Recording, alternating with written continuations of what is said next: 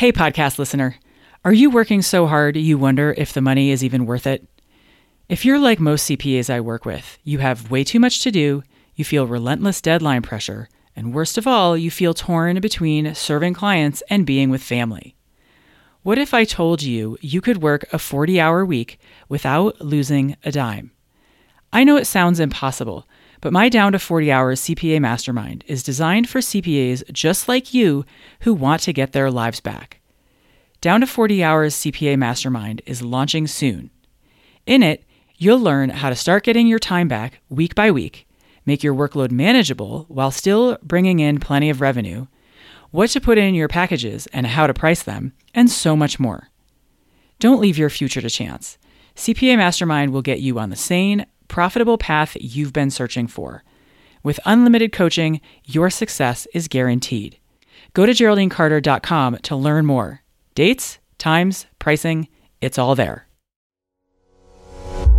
Welcome to the Business Strategy for CPAs podcast, where I help you work less and make more. My name is Geraldine Carter. My guest today is Matt Chiappetta. Matt, welcome to the podcast. Great to be here, Geraldine. Thanks for having me. I'm happy to have you. So, for people who haven't ever heard of you, give us a quick sense of who you are, where you are, and what you do. Yeah, so I am in the Chicagoland area.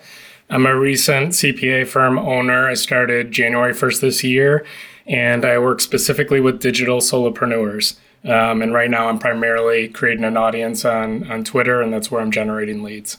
Give us a little bit of backstory because you said you officially launched January 1st, but we connected last summer in August. So give us a sense of where you were then and what was on your mind then and kind of what you knew you had incubating. So, about six years ago, I wanted to start my own CPA firm, and I didn't end up doing that. Um, found a found another position at a financial advisory firm as the CFO, but I always had in the back of my mind that I wanted to start a CPA firm. So, uh, flashback to last summer, I had uh, been working with my employer on a transition plan.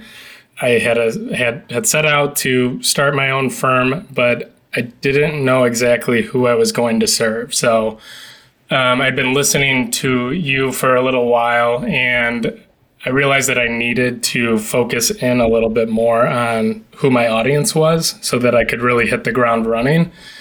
And, you know, I think about that time I was come across your coaching program, wasn't sure if it was the right investment for me at the time, but the more I talked to you, the more I realized how much help I needed to just hit the ground running. Yeah, that's kind of where my head was at last year was just trying to trying to figure out where to start and and how to build a successful business and do it right. So, what made you think? What were some of the things that made you think I better I might be better off not doing this on my own? I think in particular just when you're on your own as a soloist, you get a little bit in your head. So, um, I think I'm one who always likes input from others, likes feedback, also likes to have some level of community where you can bounce ideas off of. So those were all the things that I was looking for at the time. Even though I like the fact that I'm a soloist, I do find a lot of value in surrounding myself with top-notch talent and also just getting coached as well. Gotcha. I love it. It's it's such a good distinction. The idea of being a soloist doesn't mean you have to do everything alone. You're a soloist and you're as the business operator, but that doesn't mean that you need to do everything by yourself all the time. So, what were you nervous about committing at the beginning? You know, kind of taking the leap, if you will. What were the things that you were like, eh, I, this might feel right. I think this is right, but I'm still a little bit nervous about it. Starting on my own was okay. Now I actually have to find some clients and I think the one thing that was always in the back of my head was I just had come from a place where I was running a lot of meetings with clients. It was very much a volume business. And I think back then I was, uh, last summer, I was also looking at acquisition opportunities and just kind of realizing the distinction of different businesses that operate based on quantity versus quality of relationship. So I really was looking for kind of building the roster right the first time in terms of the people that I'd serve. And then Um, I think from the coaching standpoint, it was just wanting to make the right investment that was going to help me get to where I wanted to be quicker. Um, so that was, I think, the biggest hurdle rate was just making sure that I was making the right investment that was going to help me um, get to where I wanted to be, even if I didn't know necessarily where that was just yet. So, when we started out, what were some of the things that were hardest at first? Because going from working inside, working at a company, working inside a company to hanging your own shingle, I think the experience of that is all of a sudden you realize just how much there is beyond simply the craft of the work that you do. So, what were some of the things that were hardest at the outset? I think the structure, just knowing knowing who my I think in particular just my niche was just knowing the audience that I was hoping to serve. I had no idea where to even go with that starting off. And I think just through some of the coaching, taking some level of action to understand who your audience is going to be by actually, I think you can get very much in your head, which I did in terms of trying to figure out who your right audience is. But ultimately, until you start to take action and do some research into whether it's working with uh, coaches or working with uh, podcast hosts or working with manufacturers, you don't really know until you start actually getting yourself into those communities, whether it's going to be a fit for you and your personality or not. So I think I was very caught up in wanting to make the right decision, but I didn't know. I, I was I was stuck. I was I couldn't figure out what step to take, and I think just starting to take action into the niche was super helpful. So, how far can you give listeners a sense of the range that you wandered in terms of finding who you wanted to serve? Who did you talk to? And what did those conversations reveal to you? Who did you decide not to talk to because you could rule them out like that? I think I knew that I wanted to work with people that were on a similar journey as me, but I didn't know what that meant. So I, I felt like I quickly disqualified some potential uh, industry. So I just had come from financial advisory. I did not want to serve that niche, even though that's what I knew. Um, I knew from audit experience I didn't want to work with manufacturing and distribution. So to some degree, it's more so process of elimination of the things that I knew I didn't want to do. And then that helped me um, understand, you know, looking into in particular coaches and creatives as we were going through the niching process. Um, that just kind of felt like the space I wanted to be. But I couldn't, at the time, I couldn't niche down into just coaches or just podcast hosts or just YouTube uh, creators. So um, I kept it a little bit more broad for now as uh, just digital solopreneurs. Gotcha. And did you, what were the conversations like that you had with those people? How did you find them? What kinds of questions did you ask to elicit what you were looking for? A lot of my research actually was, um, I think at one point you recommended just getting some books, listening to podcasts. So as I was listening to, you know, coaches, listening to, you know, soloists, um, you know, I, I kind of found where where my people were through that by just kind of listening and reading and understanding their pain points, their dreams, and how that kind of fit into what I was hoping to build myself. So I felt like as I was listening, in particular, I think you you suggested the Business of Authority podcast with Rochelle Moulton and Jonathan Stark when I listened to them, it was like, okay, this is this is the this is my people. These are the people that I want to work with. So I think it was just actually immersing myself in some of the materials and uh, literature, the podcasts that really helped, YouTube channels. And did you ever feel like? Did you ever worry that you were going to pick the wrong niche? Yeah, for sure. Um, I'm I'm kind of laughing just because um, I think very often during these coaching sessions, it was distinguishing wh- whether it was a thought or a fact. So I was, the thought was that I was worried that I was going to make the wrong decision, but it wasn't a fact. So that was just an assumption. I think, you know, to some degree, you don't know if you're going to make the wrong decision as far as your niche until you actually make a decision. So taking action was huge. Um, but I definitely felt that early on in terms of just not wanting to make the wrong decision. Yeah. And so often the only in air quotes, I like to stay out of right and wrong just because it sets up that sort of uh, dynamic. But of the three possible options, if you're choosing to let to go left or to go right or to stay put, the decision that is most likely to prevent you from getting where you want to go is the stay put decision. So the right decision, the go left or go right, will reveal information that you can then use to inform your next decision. So where are you now with your niche in terms of, you know, feeling like you've kind of found your people, found your right niche, knowing that what you offer is a solid offering for your people? How confident or how far along do you think you are on that journey? And do you still feel like there's more to go?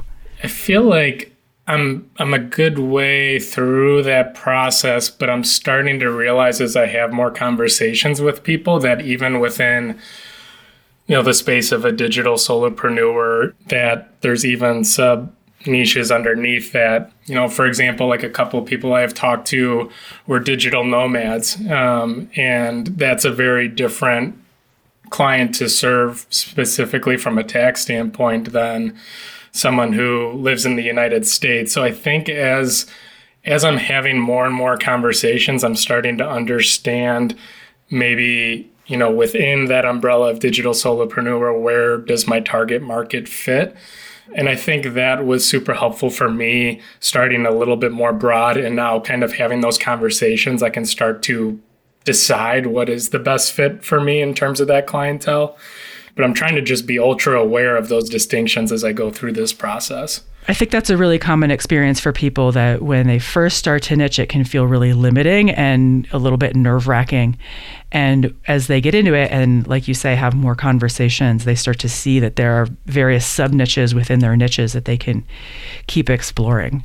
So, what has become increasingly clear to you now that wasn't clear six or 12 months ago?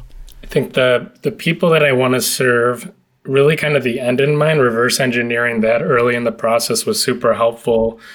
You know, in terms of just picking out a revenue target and then kind of backing into how many clients you're going to serve from that. I think it was super helpful to think about it that way because it's very, it would have been very easy for me to just accumulate clients over time without really thinking about that end in mind that I'm looking for. So I think just refining how many people you're going to serve, what your revenue target is. It really kind of helps you back into how many clients you, you actually need and also see the progress that you're making towards that goal. It's a little bit easier to break it down that way, which was super helpful. How long did it take for you to feel like your niche was getting traction? I think, you know, for January, I can so I, I started growing my audience on Twitter, and that's where I've sourced most of my leads. I think for January, as I was doing it, I started to feel, I guess, like I was doing the wrong thing, like that my strategy wasn't working. Because I think with any strategy, it takes time for that to evolve in consistency. So I had just been working through kind of finding my voice, testing out uh, my voice on social media and started to create connections over time. Um, I think by February, I started to get more connections with, with different people on Twitter. And then that network effects just started to happen more so in, in March, um, where I started to see some real traction with clients. So I think early on, I felt like I was making a mistake by starting on Twitter. But then I think over time, it's it's started to pick up a little bit more steam where maybe I don't feel as uh, for lack of a better word, stupid as maybe I did early on picking that strategy.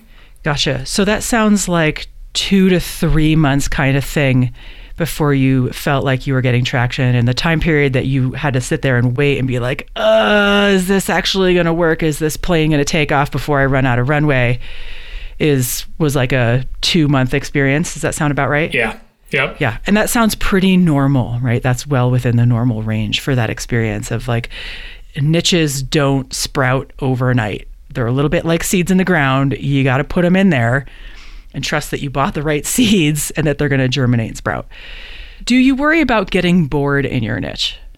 That was a thought I had back when we started in Q4 for sure. Just that I yeah that I would get bored. Now I I don't because I feel like there's just so many different ways to serve my target market. So I don't, at least right now, I can't see myself getting bored. Maybe maybe in a year or two I will. Uh, who knows? But right now, definitely not. Um, and if you do get bored, there's always more problems to solve. Hundred percent.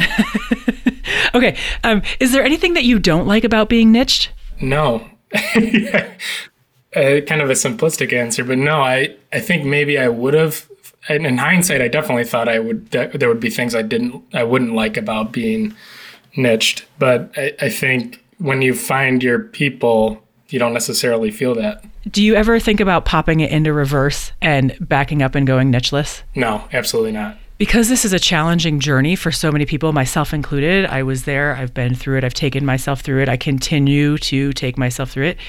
What would you say to listeners who are on the fence about niching or want to niche but are just a little too nervous about going in the water? Yeah, I think everybody who has a has a niche went through that process of you know hesitance in term hesit- hesitating in terms of picking that niche. If I were to rewind, I think I would just tell myself that you can always pivot. If you don't like your niche, there's nothing preventing you from changing it. But I think you get an immense amount of clarity when you do pick your niche in terms of the problems you're trying to solve, which makes you more valuable for your client. So let's talk a little bit about pricing. What was your experience like of thinking about your prices and where to place them? I felt like I was just kind of blindly throwing a dart at a dartboard at first, other than maybe figuring out my cost and t- my time that I would put put into a relationship, which I didn't have a clear picture of because I was just starting out on my own. Um, I didn't really have a sense of how I was going to navigate pricing. So, what did you find when you started to navigate pricing? I think in part you don't really know what the right price is until you start to put it into play and you start to have conversations with people. That you don't need to necessarily fix your price, you can always change it. So, in hindsight, I wouldn't want to get too caught up in trying to perfect the price because you don't really know until you have the conversations with people. So, I think just picking a price and starting to have conversations, you quickly figure out where where you fit and also the value you provide. Um, I think also just again going back to that intentionality in terms of the end in mind for the clients and the revenue target that you have, that helps you kind of figure out where your pricing needs to be and then you can kind of fit your services around that price as well. Um, figure out the value you need to provide for that that price. Have you had any conversations with prospects where they have said the price is too high? Yeah, I mean, I've had a few people comment that prices are too high. I, I ultimately know that my service isn't going to fit everybody's needs. I think that's what I'm understanding, but also just knowing why I'm doing it has been super helpful as an anchoring point. Like, I'm not trying to create a massive business, quantity business. I'm trying to have a small, uh, quality set of clients that I'm providing value for and I'm fairly compensated for. I mean, even the no's don't bother me so much. It's just information to help me understand maybe if I'm looking to serve that target demographic where the price is too high. It's helping me have conversations to learn on how I could maybe create an offering for that for that different demographic. But I also know that I just have so many spots available for my one to one.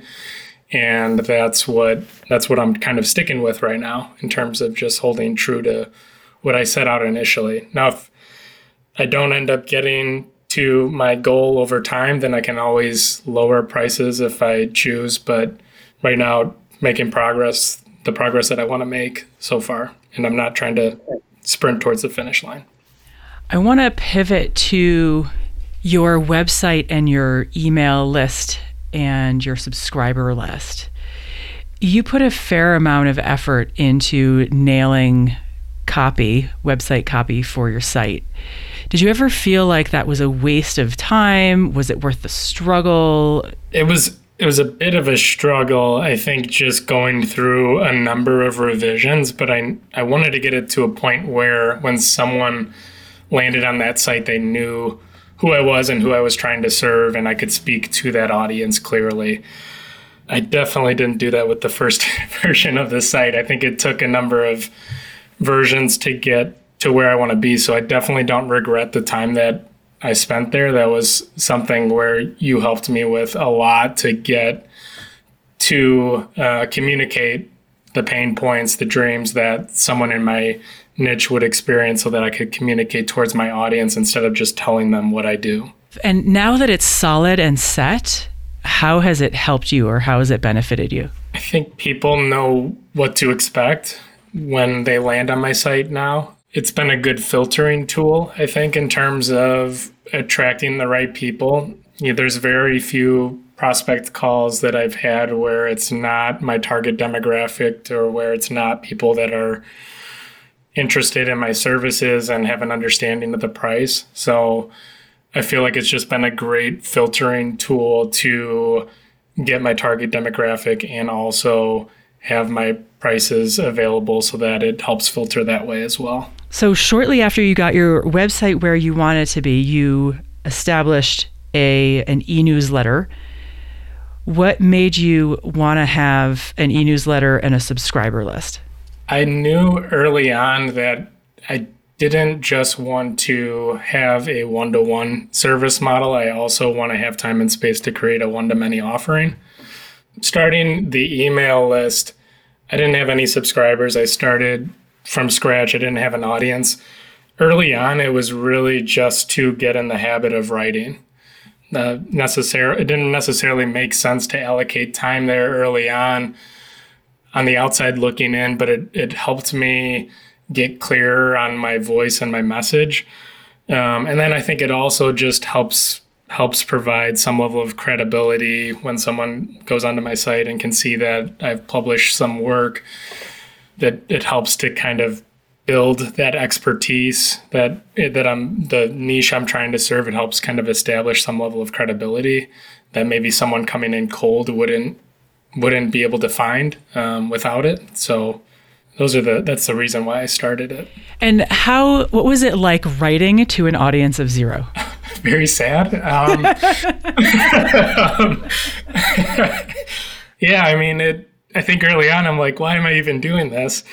Um, and the topics were just not even on point with my audience. But I I just wanted to produce something just to just again to get in the habit. So you know, I'm sure as with anybody who creates content, your earliest stuff is probably not your best, but I think it's important to just get it out of the way. So to some degree, it was almost beneficial that I got all my crappy newsletters out of the way.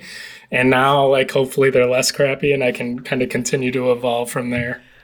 One thing about subscriber list is that almost all of us start with a subscriber list of zero, right? Uh, Just like everybody walks into a building on the ground floor.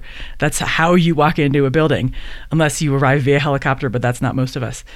And mentally writing to a list of zero is, you know, for obvious reasons, enormously challenging. But the only way to go from a list of zero to a list of one is to start writing.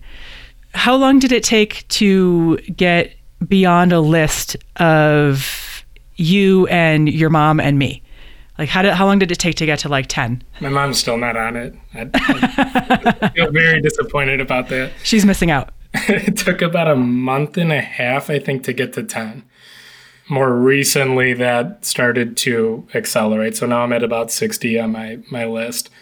Um, but it just it just took time. It took me showing up daily on social media and also presenting a call to action to people I'm still figuring out how to do that. And um, it's just something I think that takes time and consistency to start to see that pay off down the line. So I'm still still have a long ways to go. So you show up daily on social media. Are you posting daily or close to it? Yeah, posting daily. And how long has it been since you've been posting daily? Ever since January 1st. So every day since January 1st, I've posted and engaged with people so 90 days, more or less. And then tell listeners what happened this weekend. I'm scheduling content this last week, and I don't know, a tweet that I didn't even think much about just ended up gaining some traction. So it had, I think, about 100,000 views, and that ended up generating about 40 email subscribers and new followers, and then probably three to four prospect calls.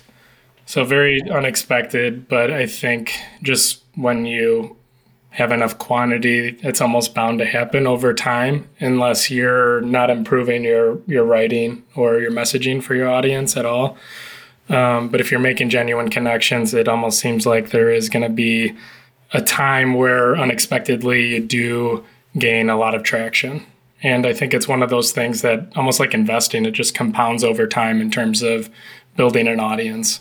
And you don't know which of the posts or which of your investments is going to be the one that's going to take off. But if you do it consistently, if you post consistently, at some point you're going to hit something. At some point you're going to hit something that strikes a chord or strikes a nerve that will get widely shared. Can you ever imagine a time where you might stop writing to your list or stop posting regularly? Yeah, if I'm not enjoying it anymore, I would stop. I can't picture it right now, but as with anything, never say never. Okay, last couple questions here. You mentioned potentially at some point in the future having a one to many product instead of serving only in a one-on-one capacity.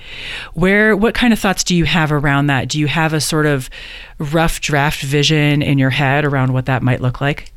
Yeah, I mean, I've, I've thought about a course. I, I know others who have done that well. Like the name that comes to mind is Brandon Hall. He's created a couple different courses for I think short-term rentals, long-term rentals, bookkeeping.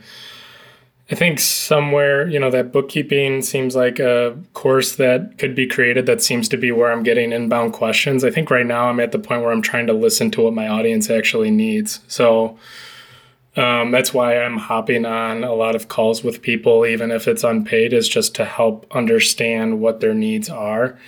And bookkeeping has been one that consistently comes up. Tax planning is another one that comes up.